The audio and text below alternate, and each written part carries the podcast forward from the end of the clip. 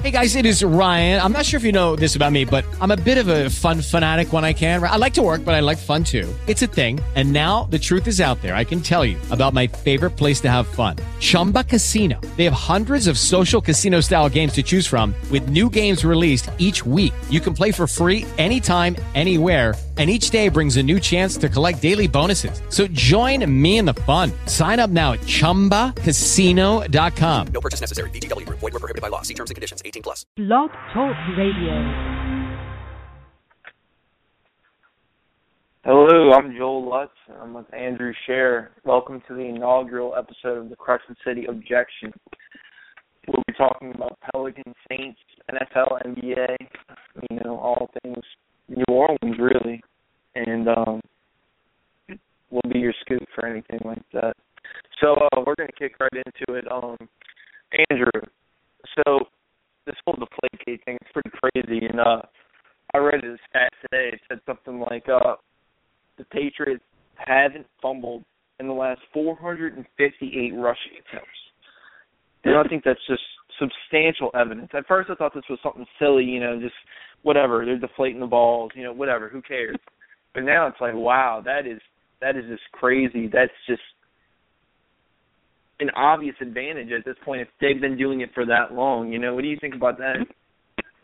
Um, well, actually, I haven't heard the rushing thing. I'm glad that heard that. Um, it's actually funny because you say that. Uh, I I don't know about the rushing attempts.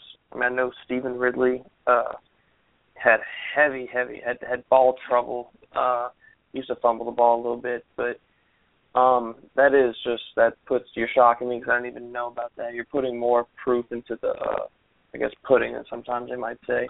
I just think the whole thing is ridiculous. Um, you know, I think Jerome Bettis was interviewed by ESPN. He he did say, you know, if this was any other team, if this was Tennessee Titans, Philadelphia Eagles, if this was someone of an importance where it didn't matter, um, I would take it lighter.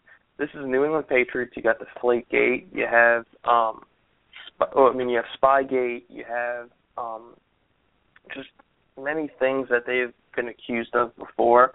So it's real interesting that it would come out of them. Um, you've, we've even heard um, Tom Brady was quoted in 2007 saying that he prefers throwing a lighter inflated football, and um, then the NFL comes to find out 11 of the 12 were to, were you know lesser air pressure, which you know a lot of people came to me and said the weather affects it. The weather affects it. You know it does. You know uh, I know um, Carolina Panthers kicker um, came out and said, oh yeah, you know the weather deflates. Well, the Colts balls were fine. All 12. Yes, and that's what fine. I've said too. You know, you know it, um, it, it that's going to affect the Colts too. Um, Granted, I do take the approach that I don't think it affected this last game. I think the Colts were the worst team. I still think the Patriots are the best team in the AFC. It's just the principle, it's the integrity of the game. Um, it's just, and, and they're lying to our faces. Let's get real. Bill Belichick played it real well. Tom Brady looked like a deer in the headlights that first interview. He doesn't lie very well. I think it's pretty obvious what's going on out there, and I do think that either the team's going to get imposed some penalties after the Super Bowl, or uh, I know, like you might discuss, it's going to be some random ball boy who got a little uh, blank check. Yeah, and you know, it's it's just really really mind blowing to me. And I'm reading the stat here per ESPN. ESPN's reporting 438 rushing attempts this season, zero fumbles. and you know, you talked about um Stevan Ridley. Now, LeGarrette Blount also, you know, um you know, uh this is this is from um this is from Sharp Football Analysis said this. Stevan Ridley is the poster boy of the fumbler for the Patriots. He fumbled only eight times per team. His fumble rate, whatever, you get it. Kevin Faulk, he fumbled only three times. He had 80 offensive touches in 2005. It's just crazy. And, and LeGarrette Blount is known for fumbling, and he has not fumbled once since joining the Patriots. You know, maybe they have a great running back coach. You know, he teaches them to tuck it, you know, and run. But it's just it's hard for me to believe. It's very hard for me to believe. You know, and um it's obviously obviously an advantage. Mhm. Um, It's Whether it's a it's large definitely an advantage. it's not to interrupt you, but it's definitely an advantage for Tom Brady. I mean, I, I especially and it. I was more. Uh, I'm, I am a Tom Brady supporter. I guess I'm not going to say fan. Uh, you know, they talked about, oh, you know, what, you know, some quarterbacks have their preferences, and maybe he didn't do it. Maybe Tom didn't do it. And like Cris Carter even said last night, you're just insulting.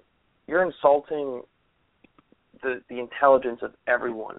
How is Tom Brady, the quarterback of the New England Patriots, especially being Tom Brady, the future Hall of Famer, going to come up and say, "Oh, I don't, I don't keep track of the footballs. I don't know, I don't know what they are." When you were quoted six, eight years ago saying, "Oh yeah, I love throwing under deflated footballs." How, so you're telling me Drew Brees, Aaron Rodgers, they don't they don't keep track with air pressure in footballs. I just I don't no, buy that no. one bit. And you're telling me that some ball boy has this great theory that he is superbly helping his team by taking you know the footballs behind the doors, and this is his plan, and it's been helping for all this time. Bill Belichick never knew, and no, it's just not happening. And you know, and I was you know I was just talking to a friend about it. And it's like if I'm a ball boy for the Saints, you know, I would love to be a ball boy for the Saints. That's like, you know, for the Saints Pelicans, that's an awesome job. And Tom Benson comes up to me is like, listen, we need you to take the fall for this. We need you to take the fall for deflating, you know, the footballs. I'd ask for upwards of hundreds of thousands. Because you're I feel looking like at I feel like Robert. I feel I feel like. I feel like Robert Kraft is just already going to not to interrupt you again, but I feel like Robert Kraft or even Tom Benson, I feel like they're just going to give it to him. They're going to offer it to him. Oh, they're going to yeah. tell him immediately. They're going to say we need a scapegoat because that ball boy is not going to come up there and say I'll, I'll take the heat. They're going to say, or even an equipment manager maybe. They're going to say, look, we have a blank check. How much you want? Stay away from this team forever. Get yourself a job. Take the heat. Because we all know what would happen. Now, granted, the only side of this that's going to be fishy is sure you let's say you do pay off someone like that what happens what happens if he comes out and whistleblow's in the next five ten years i mean that's that's the only Yeah. worry that they would have but i mean like you were saying uh, like why why not like why wouldn't they write a blank check or just give Right. someone the check for cash for thousands of dollars hundreds of thousands. I mean, the the organization is worth a billion, probably eight hundred million plus. And what's that going to do? Oh yeah, especially billions. before the Super Bowl. Organizations worth billions of dollars. And you know, going back to the weather point, this is something that the Colts reported in their first matchup with the Patriots during the regular season that they felt that the balls were deflated, and the NFL kind of kept it hush hush. Now, that's what I've that's what I've read over the course of this whole pandemonium. Now, whether they actually were, you know, that's that's up for debate. But Indianapolis, yeah, it's a cold city, but that is a dome. That is a dome they were playing in. So obviously there's there must be a pattern here. I mean, you're looking. This is a team that has a, a run in with the law of the NFL. I mean, it's not far fetched at all. It's really not. And that was a rainy game. It gives you good grip. We all knew it was going to be a rainy and cold game. It's just it's it's the evidence at this point is substantial, I believe. But um, what a nightmare season for Roger Goodell. Oh well, I mean, yeah, that's that's why that's why people are looking at this. So that's why I- that's why I think it's getting a majority of the uh the media coverage. It is. We already know with the Ray Rice situation that was that was a nightmare for the NFL. Now they have this, and now you're faced with even you even made a good point that the Colts complained about it in a dome that was the temperature of that dome of the uh Lucas Oil Stadium was probably what 74 degrees. The weather didn't affect that fall. Now they're saying you know the NFL kept it hush. Who is Robert Kraft allegedly you know close with? Roger Goodell. We heard that out of Richard Sherman, and there's been pictures. You know, do you think Robert Kraft and the and Roger Goodell? You know, Roger Goodell kind of bats a blind eye. We might never know, but this is the time to figure it out. If something, you know, you know, and Roger Kraft, Roger Kraft really, and I do like, I'll, I'll, I'll give him a little. uh I was kind of happy for him. He did came out and he said, um, you know, that he basically said, "Hey Goodell, if you have anything, you know, let me know because just reminding you, you know, the owners, we put you in the spot you're in right now. The owners voted Goodell in. they want to take that privilege away, and I commend it. You know, we can have another talk another time. I would love to see Roger Goodell get oh, out look, I could, I could, we could have a whole three-hour show about how I feel the NFL, and this is why, you know, going on. This is why I feel the NBA is truly winning my heart over, but the NFL is, a, you know, just essentially becoming corrupt. You know, and you really look down at the deep roots. The NFL calls themselves a non-profit organization. That is sickening to me. It's all profit. They- the NBA, the MLB, the NFL. It's all profit. It's all professional sports. I'm Right. not knocking any any of them. It's just that's the way it works. Well, the NBA, unlike the NFL, does not evade their taxes. But the NFL, by calling themselves a nonprofit, evades their taxes. But I'm not going to get into all that. I'm no civics or law major, but um, you know, um, moving on, you know, but also kind of keeping it the same um, is this Roger Goodell story and how he's going to deal with this, but also how he's going to handle being undermined right now by the other Super Bowl contender, that being the Seahawks. You have Richard Sherman coming out Oh. saying nothing will happen to the Patriots because of his buddy buddy relationship with Robert Kraft. Which, I mean, look back in the past, he- Richard has a point. As much as I dislike him, he has a point. And then Marshawn Lynch. I mean, oh my gosh, this dude. I'm here so I won't get fined. I'm here so I won't get fined. And then other people playing the social phobia card as if he's playing in front of thousands, hundreds of thousands, and millions really when you talk about Like- TV. I I don't know if I don't know if you listen to Mike and Mike. I obviously I'm a mass communications major, so will you. I love Mike and Mike. I love Greenberg. I love Golic. Like Golic said it best. He said a social like you know social anxiety. Are you kidding me?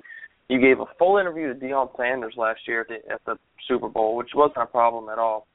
Let's not forget that you can repeatedly on national television grab your crotch. Um, so basically, you have you have no class by grabbing your crotch and being all like that, but yet you won't have an an little ounce of class to just speak with reporters. You could be obnoxious Yeah. on the field, you know, and you can. And then he also said you can you can star in a Skittles commercial. You know, right, right. That, you have- I was you- reading you know, that earlier. it makes and no where was sense. He- sorry to interrupt, but where was the No, you're class fine. from the NFL when he did that Uh, to the the- Saints in eleven? Well, that that's I think I actually am I think that I think that was the first time he did it. That that's the It first was. time I've was. ever seen still, it. you can't just say, "Oh, you're excused" because it's the first time. I know, you know, I'm not and- I'm not I'm not knocking the NFL for not for not calling that out then. Um it seems like it's gotten much worse. Uh it's retard I think well, excuse my language. It's it's just dumb. It's it's, It's just yeah. really, You know, really, really dumb. He has no class. He will not speak to the media, like I said. But he, uh, what's what's he tell Deion Sanders? Boss, boss man, gonna do boss things. Whatever he said, it's just he he just he feels like he like He's, right, yeah. how, how about this? He's How about this? superior. And I'll, I'll end on to- to- I want to- to get I want I want to get some Pelicans talks in, but I'll I'll try to end my side at this. He's trying to protest a rule, which you know what I actually do agree with the rule. I think I mean actually I agree that the rule is dumb. I think we shouldn't force players to speak to the media. But then again, a lot of players believe that rule. I mean, they believe that it shouldn't be a rule either. But you know what they do? They speak to the media just speak to the media. If it's what you have to do, speak to the media. If it's not Well, what you have to um, do, good. I just Yeah. Well, well, finishing out this NFL talk, I'm going to counter that with I disagree.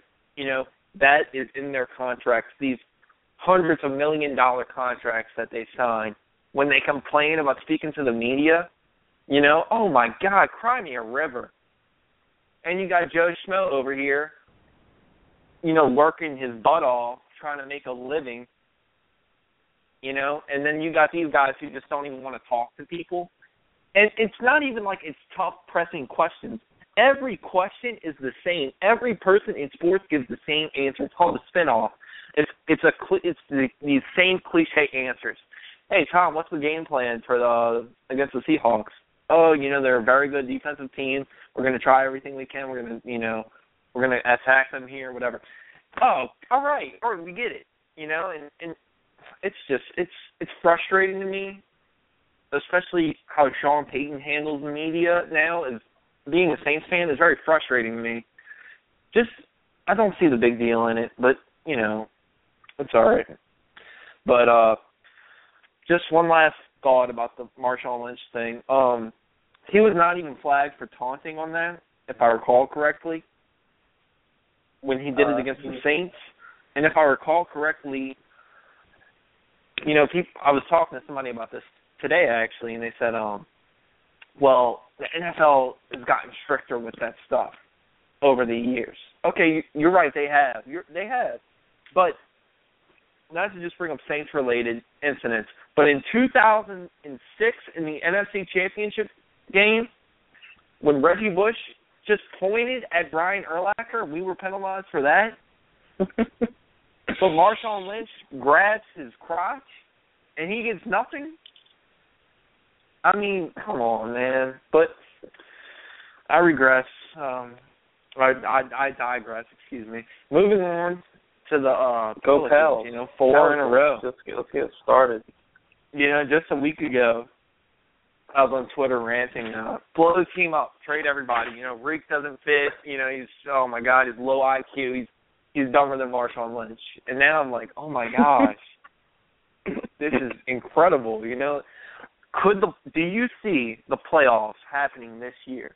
Honestly, Uh, oh man. Um, honestly, no. And I'm going to tell you why. I'm going to tell you because uh, they're young. They screwed up big time. They have some, and you can account for this. I know you can. They have too many dumb losses on their resume. Um, and let's get and let's get let's get the facts straight. They're starting too late. They're starting to gel right now. The defense is starting to look better. In January, they're at the middle part of the league, even top 10 in defensive efficiency. They're moving up. They're getting better. They're playing together. But the thing is, though, we're we're we're on a four-game winning streak. We're three games above 500. Let's not forget who who's the uh, who's sitting right behind us. The Oklahoma City Thunder. All right, they're they're like I know that they started off slow because they didn't have KD and even missed West, Westbrook a little bit, but they're behind us. They're still a very good Yeah. team. I, I, I Well- predicted at the beginning of the year. I predicted. I predicted. predicted 47 wins. Not going to happen. Um, like uh, shout out to our little, you know, our good friend Logan. He called it 50, 41, 41, 42, and 40. 500 is what I can see for this team. But then again, this team is young. This team is led by a coach who shouldn't be leading this team. It's besides the point. They're young they're going to get it. Next year should be a year where we see what happens. Uh, this year, I think I just think it's a little too late. Um, I can just think off the top of my head, you know, wins to uh, wins against the Pacers, uh, Knicks, and the 76ers would give us three more Yeah. wins. We would be uh, 27 and 18, I believe. That's that's correct. Um, we'd probably be sitting at the eight or the seven seed because the Spurs also have 18 losses, I believe. Yeah. just think, Well- I think, well- I think, you know, you can go. sorry. Um, I just want to get this in real quick. Um, you, you, you this is a mind blowing stat, Andrew, and it's just a, a cool comparison to look at. Now, um, believe it or not, I got the stat from Fletcher Mackel, but I got it confirmed by the great Michael McNamara. Now, check this out. Oklahoma City Thunder, in their third year with Kevin Durant, Kevin Durant's third season, they started out the season 24 and 21. and then they finished the season 50 and um 32 and got into the Hey, I- playoffs. I- It's Hey, freaky, I'm- right? I'm- mean, Anthony Davis's third year, Kevin Durant's third year, both were being praised as superstars, and then bam! I mean, they just hit their stride.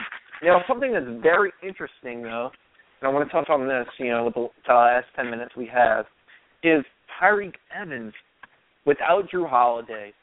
this is very interesting. What if Tyreke blows it up as he is right now? I mean, his stats in January. Um, somebody you know said his stats in January. This was this is old, but his stats in January are ridiculous, and this isn't even up to date. Um, as of January twentieth, he was averaging 19 points, seven rebounds, five assists, shooting 50 percent. It's incredible, really, and and something I was reading today really stood out to me. Now, Jrue Holiday was out for the rest of the year last year. In this time of the year, Tyreke came in, started starting finally, and then that was the same time where Eric Gordon was coming back from some injuries, and the team looked good in some games. I mean, you go back look at the Thunder game where he dropped forty. Oklahoma City. Yep. Yeah, and some other games where he just looked awesome. And the two starting guards in those games were him and Eric Gordon. It's very interesting to think about. But you know, you do you watching some old highlights, you love what Jrue Holiday brings you on defense. do you- Do you think it's a uh, and actually, you know, I, I um shout out to Bourbon Street Shots, McNamara, Ryan Schwan. They do a great job on their podcast. Um, if you listen to it, they brought up the idea and it intrigued me when I heard it. I disagree with it. Um, they, you know, they brought up the idea. How about moving Jrue Holiday to the bench? And I just, I don't think that would work. Um, I I, really was either. against it. I went on a Twitter rant uh, the night of before the Grizzlies game. Um, I was disappointed with moving Tyreke Evans to the bench. Um, that was primarily with the problems of Eric Gordon. With Eric Gordon's improvements, with I have been the biggest Eric Gordon hater out of anyone. I I hate the man. He has me blocked on Twitter. I do not like him. Um, I didn't like Who, Eric played. Gordon? He blocked me on Eric Twitter Gordon. as well. You know, I I, I don't even remember him. saying anything mean to him. I mean, I can't. I- I, I, I'm not a mean I person, and I can't. but I- I don't. I'm taking it back because he's been playing amazing. He's been playing great. He's he's starting to catch and shoot more. He's he's finishing at the rim. He really he's he's getting me happy. Um, with Eric Gordon playing like this, and like you said, Tyreke, when he's pretty much by himself, when he is the primary ball handler, he's finishing. He's even shooting better. Coming off, Ma- McNamara, you know, quoted this. The three games he came off the bench, he had three straight games. He averaged 28 and four shooting 55% in this while actually shooting I think 41% from three maybe. Like he was phenomenal. I- If Eric Gordon's playing like this and he's playing well off the ball, let Jrue and Eric Gordon be your be your backcourt. And they're they're the best defensive backcourt we have starting wise. Him and Eric Gordon. I Yeah. don't think. I mean Tyreke isn't a better defender. Let Holiday, Eric Gordon run your backcourt. Let Evans lead the the uh, the bench unit. We can drop Nate Wolters. I don't know what's going on with that. Give it let Jimmer be a catch and shoot guard. Uh, that's what I that's what I suppose. Put put Evans on the bench when Holiday's back. See, I like what Nate's bringing to the team. Uh, he's a great finisher, and he's been playing great defense. And uh, I, I don't think we should drop Nate. I think we should give him a, a contract to finish out the year. Um, but it's just very, very intriguing the whole Jrue Holiday thing. But at the same time, it's very intriguing how hopeless we are without Anthony Davis. I mean, he came out the game in the fourth quarter against the Mavericks. I, was, I think the Bird Writes, I'm quoting the Bird Writes on this one. Came out the game in the fourth quarter against the Mavericks with eight minutes or so left. We didn't score until six minutes left with an Anthony Davis free throw. So we didn't score for it may have been five minutes. For three minutes we just couldn't score. You know, but going back to your Tyreke off the bench thing, um, I want Tyreke to come off the bench when Jrue comes back. Um, I just think he can play that one position, and maybe that's why Jimmer is in the doghouse. But Monty Williams is infamous for putting people in the doghouse. I mean, you go back For you go no all the way back to Carl Landry, Marcus Thornton.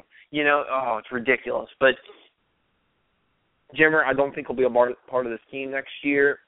He won't. That's he won't. a whole nother story. But um, Tyreke running the one with Nate at the two, and you have to leave Quincy at the three. I think that is the most important thing when Jrue comes back to leave Quincy on the bench because a lineup with Tyreke and Dante, even though it's working right now in the games, I just can't see it working on the bench. I think that not Dante brings something else to the starting lineup. I don't know. I just think Quincy might be better- better bench um, guy. Dante. The thing is, though, that's what they're talking about now. You know, pairing Dante with um AD and Omer Asik. It's kind of it's weird because Omer Asik and AD are two best rebounders on this team, and Dante is a really is a solid, great rebounder. Put him on the bench.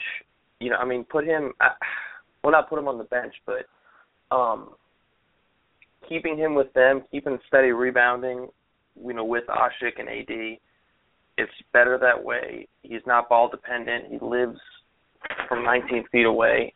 Those corner little jump shots are his bread and butter. Keep him there. Let him be a defensive guy. Um, I mean, like Quincy's been finishing games. I believe Quincy finished the Mavs game Sunday, which was odd, but Quincy's got to uh, got to stay on the bench. I love I, I did bring it up this team. he d- he brings he and he he is uh, McNamara said it even above Anthony Davis. Quincy is one of the high, has one of the highest IQs on this team, Oh, and I love he's one of those guys who does everything correct. He's the one of those guys that every good playoff team has. You know, he's just a key guy. And I said the same thing about Dante Cunningham too. If we can go through the offseason and retain both of them, and possibly a Sheik, I, I love the way Asik has been playing in these past and during the streak. well, I love it. He's well then that great. comes well then it comes to you know you say that and then the discussion gets brought up. If we retain Dante and Quincy, are, well, Quincy's are on you contract. okay? I'm sorry, I forgot about that. No, you're right. Quincy is on contract for the- for the but are next you three okay years. with are you okay with Dante Cunningham being our starting small forward next year? That's. I mean, it depends. It really does. I mean, a lot of people are talking about go and grab um DeMarre Carroll with the MLE, and oh my God, he would be an outstanding fit for this team. But if Quincy really hit his stride, would he be much better than Quincy? You know, and You mean um DeMarre uh, Carroll oh, for okay, I see what Atlanta. Yeah. Yeah, with Well, Dreads. DeMarre, DeMarre's a DeMarre. Yeah, I know DeMarre is a great shooter. He, that's why He I can think he would shoot. fit.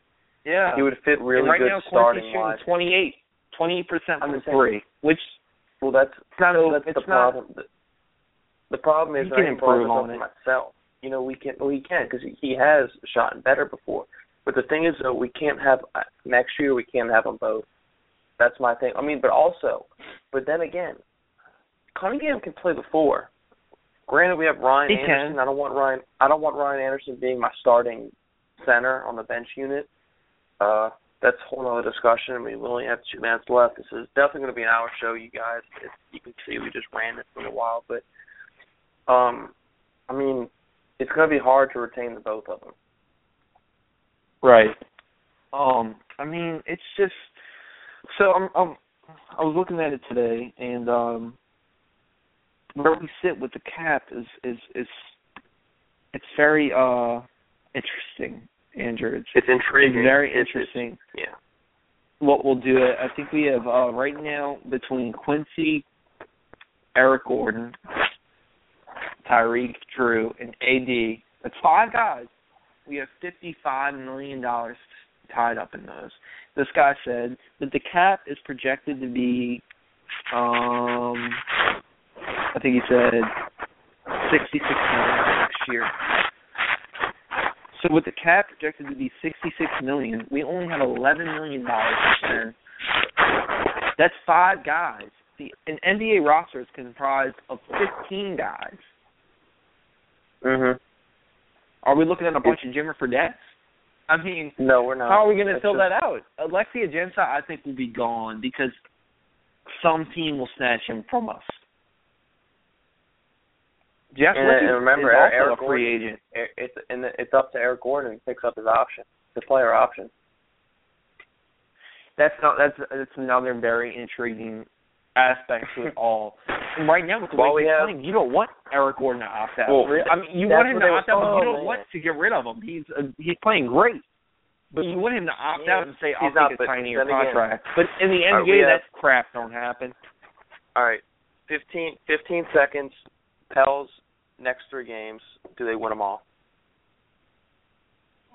Let's see, we got Nuggets, the Clippers, and the Nuggets, Hawks, right? Hawks, Clippers. I say we lose to the Clippers. Win the other two. I I think we're going to end the Hawks streak. All right. Well, that's uh, that'd be a nice addition if we could uh, definitely beat them. Yeah. Um, I, I think that the streak will continue, Andrew. I really do. I, I think that I think that this team will keep up the good work. The only team I'm afraid of in this week really is the Nuggets. I don't know why. they play everyone we don't come to play against these lower tier teams. I think I think we can end the Hawks streak. I think we're gonna eye in on how they spread the floor. I think we'll eliminate them. I mean we we and I'm just saying that from a standpoint of just sheer guessing. I mean the the Clippers and the Hawks are gonna be the next three games are toss up games. We can lose to either team, but then again on our best night we can beat every team in this league. Yeah. I mean I, I So agree with so you. forth. I mean, it, what Pelicans team are we getting? You know, and that's the biggest question. You know, I like to think that on night prime time weekend games at home, no one can beat us, right? And I thought that, and I've thought that since the beginning of the season. When I was there at the Orlando game, everybody's wearing red shirts. I I I went to some of the 07, 08 playoff games, and that was the first time I had felt that vibe since then. Really, I mean, you could just feel it in the air. Anthony Davis is the man of this town. But when Portland came in on that Saturday night and whooped us like we were their children, it, it was sickening. I mean, from start to finish. And it really was because of our typical, I like, I, I blame them on Monty Williams, slow start. We had one last night against the um, 76ers. Really, it started out a little slow. Even David Wesley mentioned it, you know? Yeah, it um I was also at that Portland game. Um it it was sickening. That was that was as a uh as a as a fan and an observer, I will say I did leave at um the beginning of the third quarter.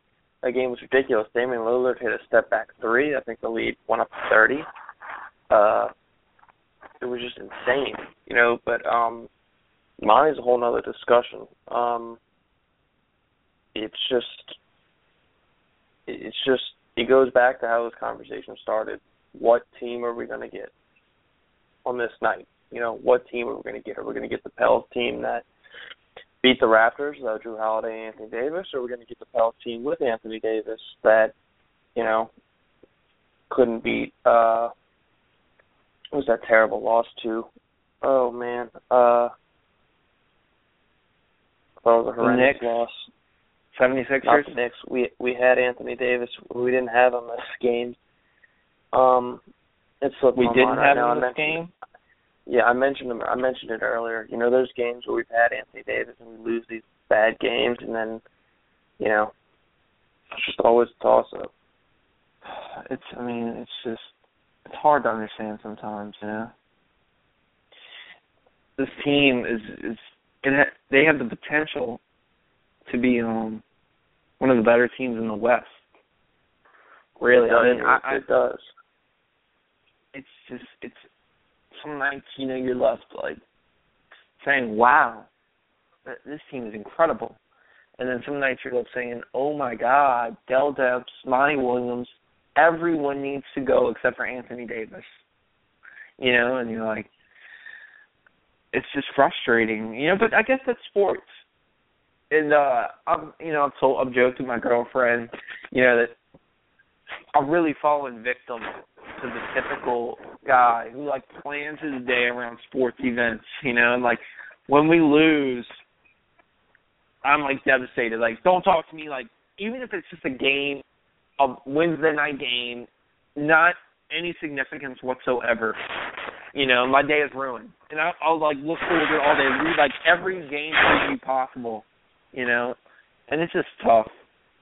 There's just uh it's tough being a fan of this team, I'll tell you that.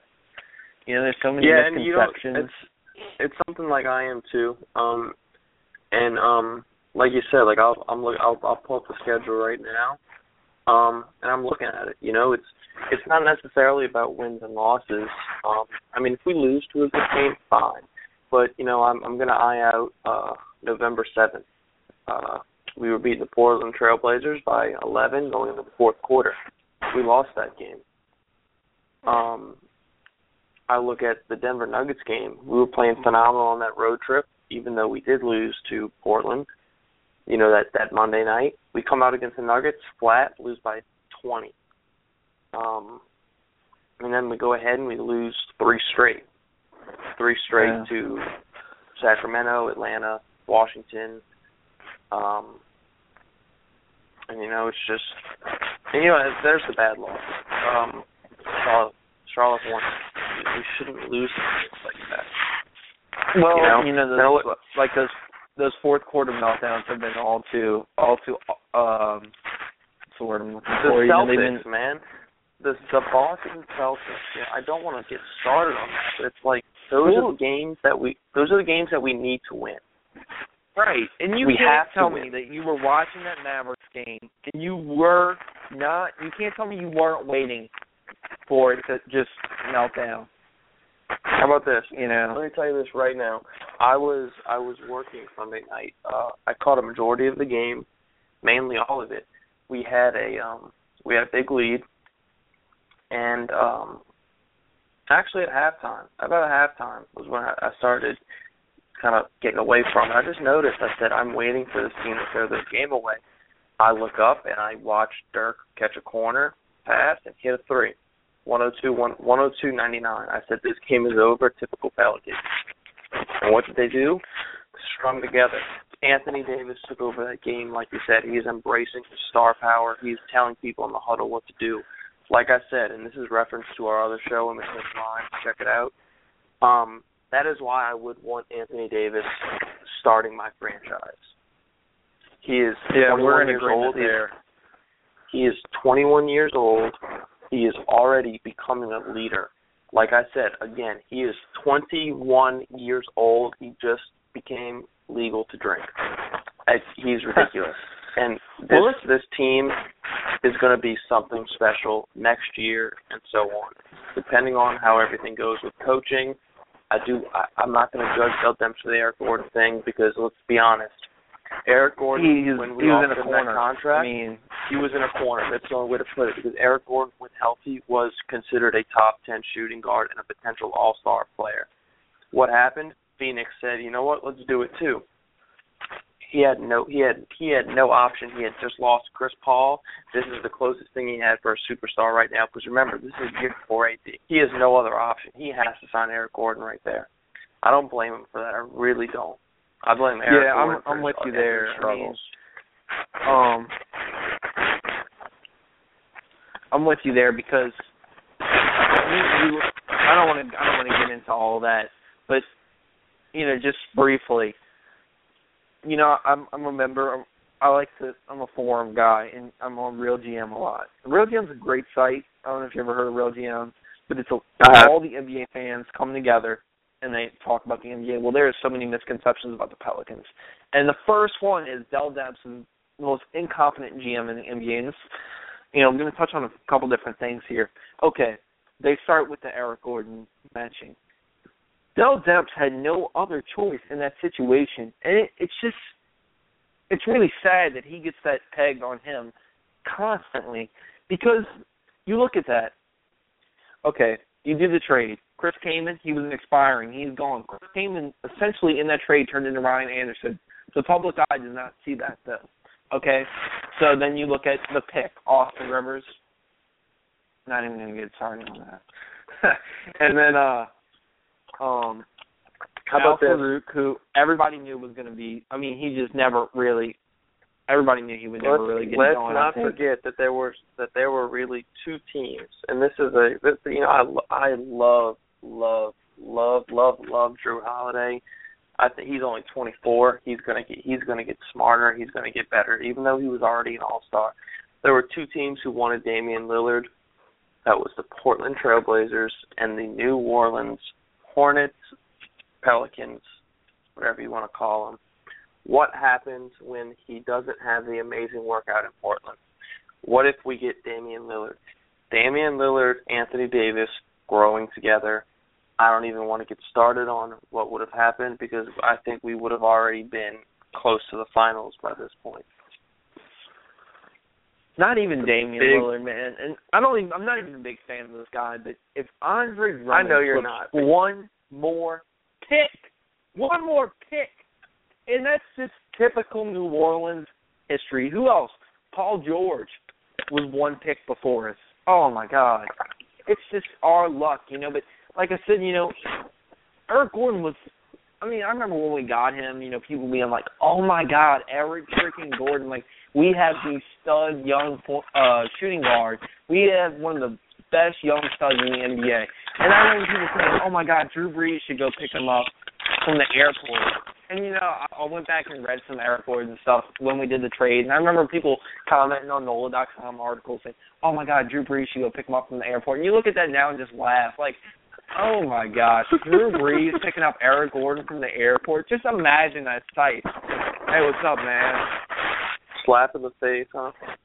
Yeah, like the fact that Drew Brees and Eric Gordon are even in the same sentence as to a level of is is beyond me. But you know, you you look at it, and he was the star that traded. He had no other option. I mean, if Eric Gordon signed in San Antonio and blows it up, which I think he would have, you know, in spite of us and in spite of the Clippers, and also because that freaking medical staff has a fountain of youth hidden somewhere in their facility.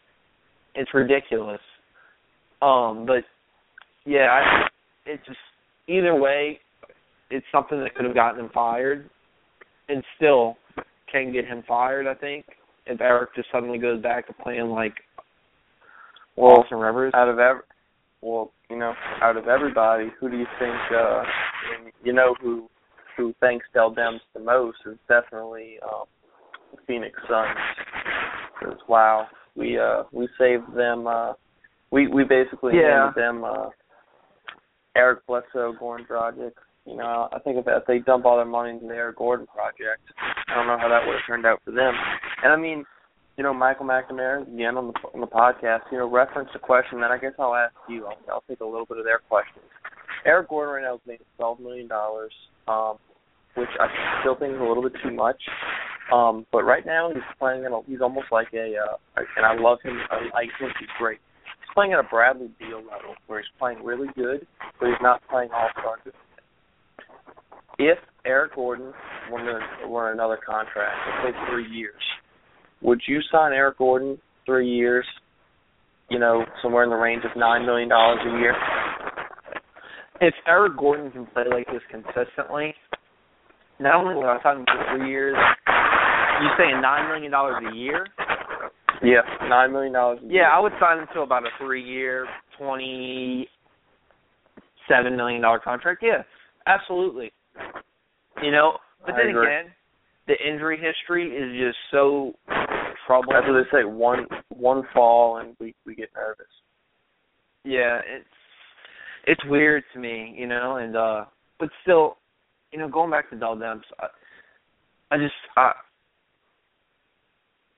I think he's really crapped on a lot. No people don't really look at the broad aspect of things, you know, the broader spectrum, I guess is is the better term to use there. And um what I, I went I went I went way off subject. What I was going to say is the Quincy Pondexter trade. This was when we were talking about Anthony Davis. Ever since then, we are I think six and two.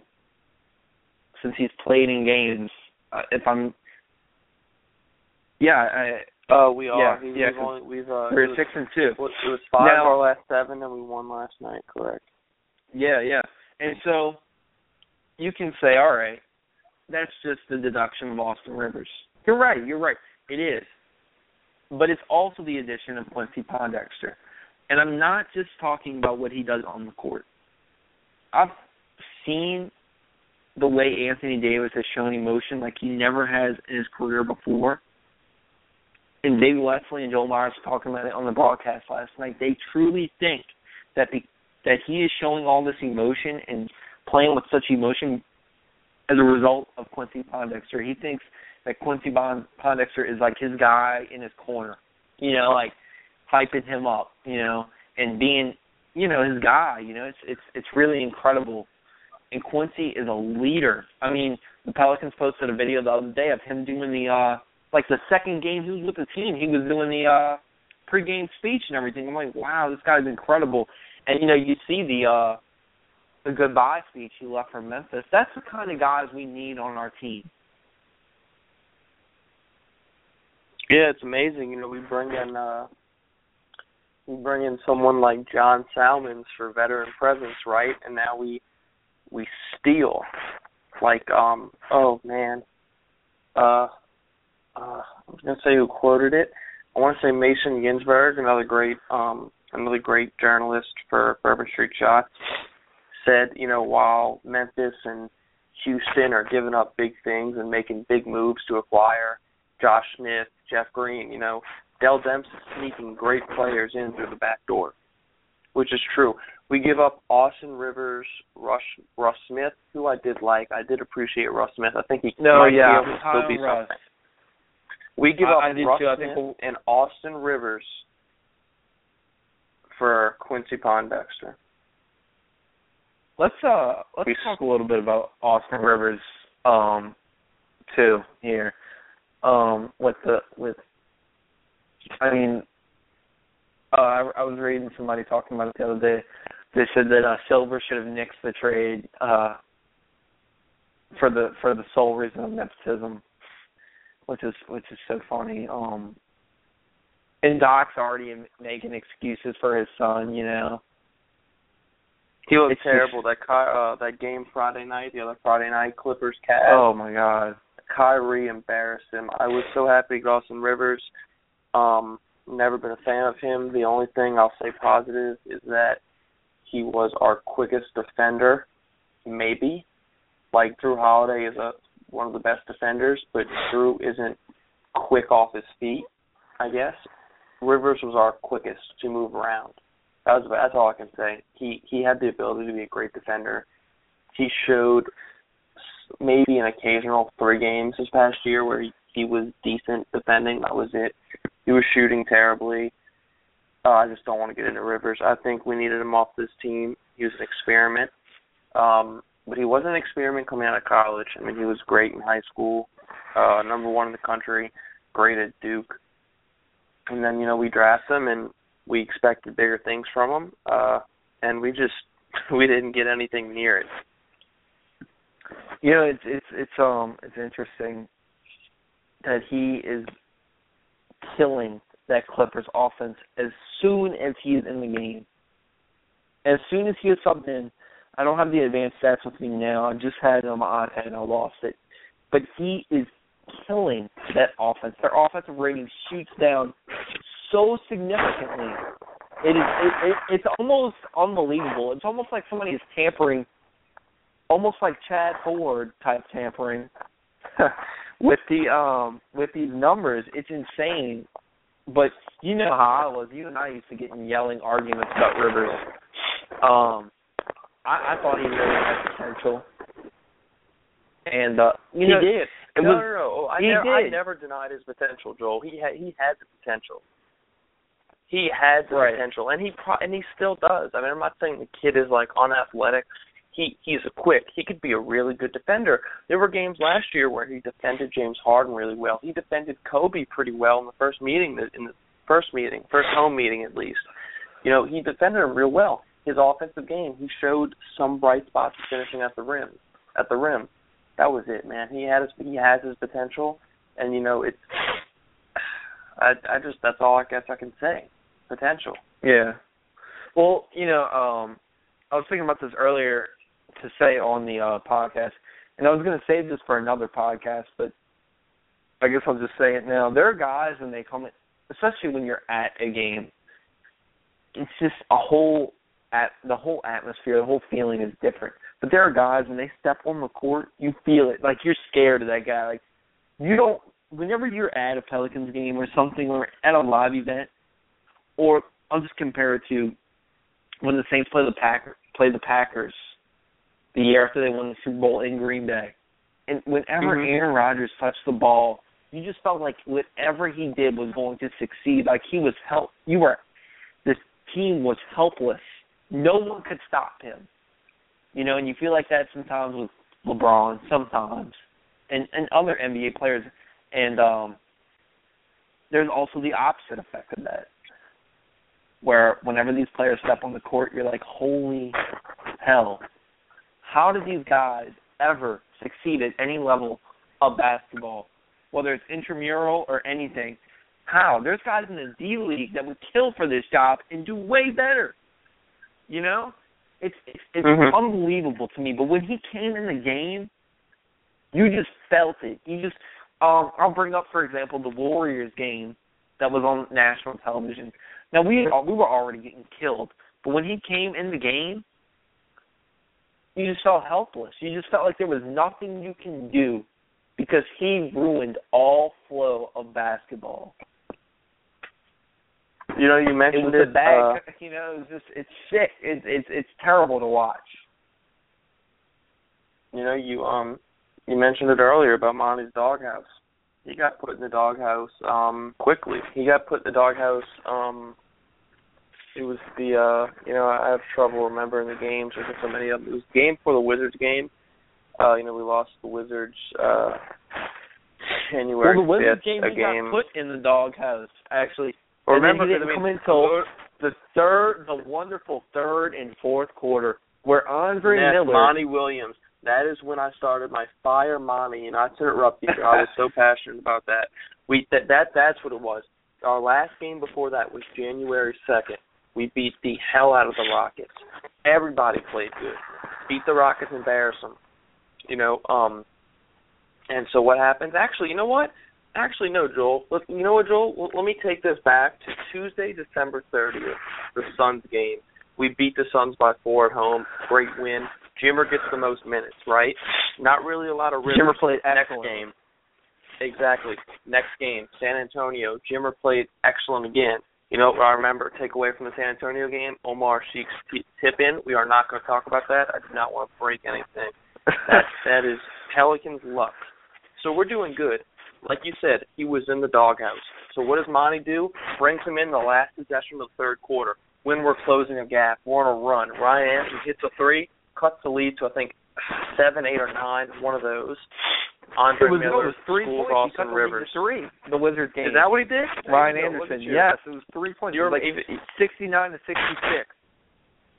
he we we had that we we were coming back in that game. They put Rivers in. Andre Miller takes him to school. Andre Miller is 39 years old, I believe. And that's what I mean. And I was watching that with two of our good friends uh here at my house and I'm just like I'm watching it thinking just feeling helpless, you know, as a fan. And I felt helpless for our team, you know, like wow. And you know, we were watching that game and at one point I paused it, you know, for for for a funny part. For a funny face Jeff Withey was making in the second quarter on the bench. I'm like, oh, look at Jeff Withey. He's so stupid, whatever. And so on the left of Jeff Withey is Austin Rivers, and he is pouting so hard for not playing. And then later that week comes the infamous tweet from his brother. Man, why are they playing Jimmer Fredette over my brother? Oh, He's trash. uh, He can't don't- even play garbage. Oh, God. I mean, he can't even play with defense. your, your brother is wow. You know, but I mean, they. It makes the, no the sense, man. The Clippers. The, the, the, well, not like, and then it makes no sense from the Clippers standpoint. They get rid of who Reggie Bullock and Jordan Farmar to they replace him with Austin Rivers. Like, what is going on in their heads, man? I like what is going on. I'm looking at Rivers' stats right now because I haven't really paid attention to it. Let me let me just you know I, I haven't paid. The only time I paid attention is when he was blown up on Twitter because Kyrie was schooling him. His last game with us was against Memphis. He played 12 minutes, chucked up one shot, missed it, of course. Um, Charlotte zero minutes, Washington six minutes. You know, he he just got put in his doghouse. So he comes out and you know what he's done in the Clippers? Let me tell you. These are the games he's played. Zero points, one point, two point, nine points, two points, four points. Hasn't shot above fifty uh he shot fifty seven percent against the uh, Nets. Played twenty four minutes. I don't know what else to say. I mean he he's gonna be an average he's gonna be a below average bench player, which AKA means he's a eleventh, tenth man. He's a reserve. There you He's go. He is truly a reserve. NBA uniform at this point. Yeah, well, you know what, Joel, his uh his last name is Rivers and he's Doc's son, so he will always have a, he will always be playing in this league. Uh, no, I, I I see I see your point. You know, it, whether it's for a team like the Sixers or or whatever, he'll be playing. You know, and um, just to just to uh, touch on something else from this whole Rivers thing is the Monty Williams doghouse before we go, which is always so intriguing to me, and it's it's it's like it's it's like the Da Vinci Code. It's it's like a Morse code. I don't know if it's a code. It's like something you just can't figure out. You know, like uh going all the way back. Let's go back to last year. For a brief stretch of games, Anthony Morrow started at three position. Al Farouq sat out for like six games. Just didn't even see one minute of play. And you're thinking, all right, we look much better. And you're wondering, okay, is this him putting Al Farouq in the doghouse, or him trying to get Morrow more time, or what's up, you know?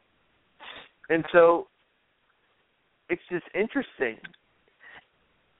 You just never know with Monty Williams. He's so unpredictable.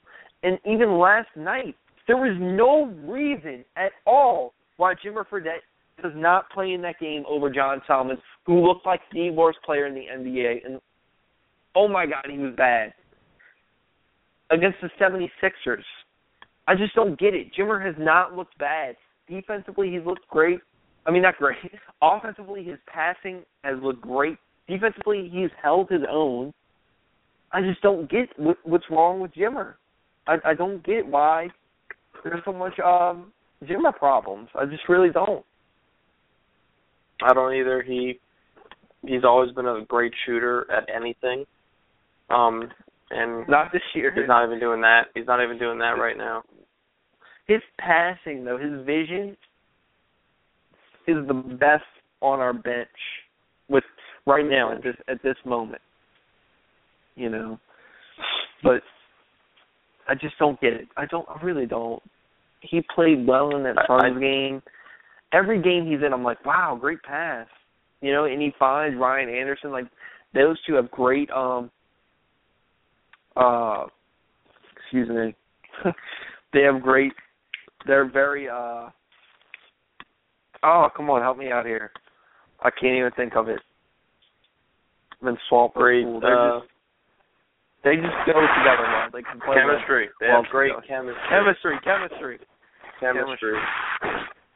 Yeah um you know but it'll be interesting to see you know like i said back to the root of the conversation if the pelicans make can make the playoffs this year. I personally think we will and we can.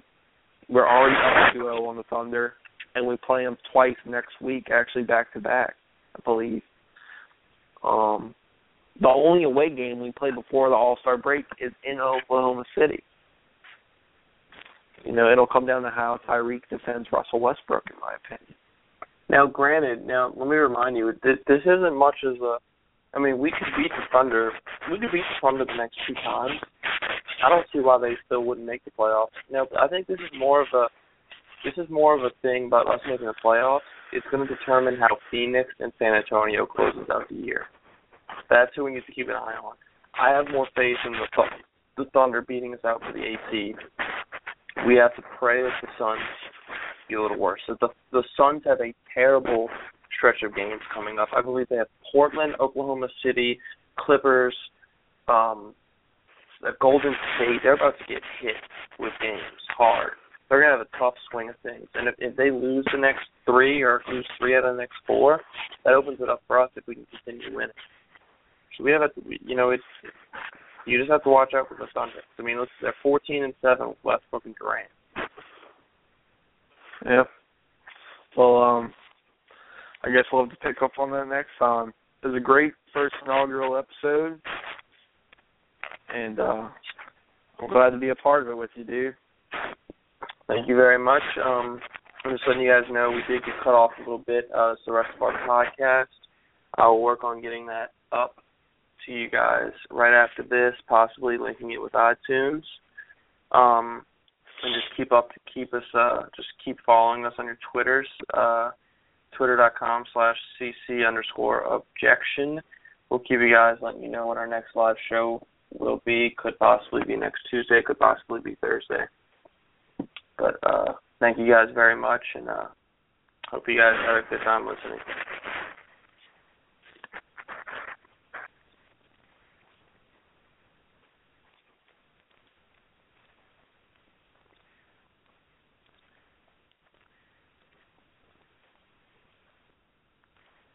Hello, it is Ryan, and I was on a flight the other day playing one of my favorite social spin slot games on chumbacasino.com. I looked over the person sitting next to me, and you know what they were doing? They were also playing Chumba Casino. Coincidence? I think not. Everybody's loving having fun with it. Chumba Casino is home to hundreds of casino style games that you can play for free anytime, anywhere, even at 30,000 feet. So sign up now at chumbacasino.com to claim your free welcome bonus. That's chumbacasino.com and live the Chumba life. No purchase necessary. Group. Void were prohibited by law. See terms and conditions. 18 plus.